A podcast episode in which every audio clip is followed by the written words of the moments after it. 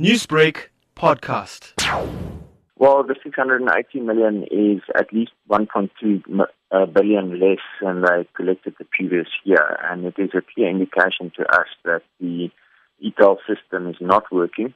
Um, it has failed and therefore needs to be scrapped. What is the DA going to be doing against e-tolls in the coming months? Well, we've been uh, against e-tolls from the beginning. We've launched many petitions and still have a petition going on, on the scrapping of e-tolls. Um, we're also putting a lot of pressure on the Premier to honour his election promise of scrapping e-tolls. And we've been asking questions about this consistently. The Premier and the Minister has met. They were supposed to give us an indication of the future of e-tolls last month. They haven't done so.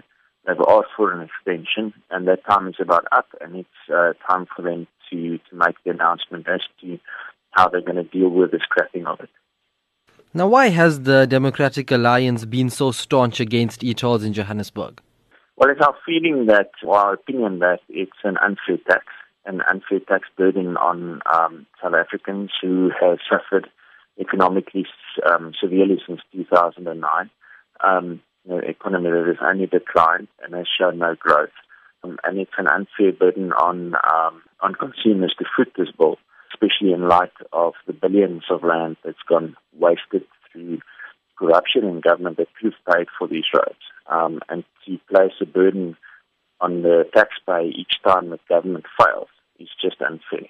If the government does not respond in the coming weeks, what does the DA plan to do? Well, we will continue to keep them to account. We will continue to highlight the issue. Um, we will continue asking our questions both in Parliament as well as the Gauteng legislature. And we will continue putting pressure on the government and the provincial government to scrap e-tolls. Newsbreak, Lotus FM, powered by SABC News.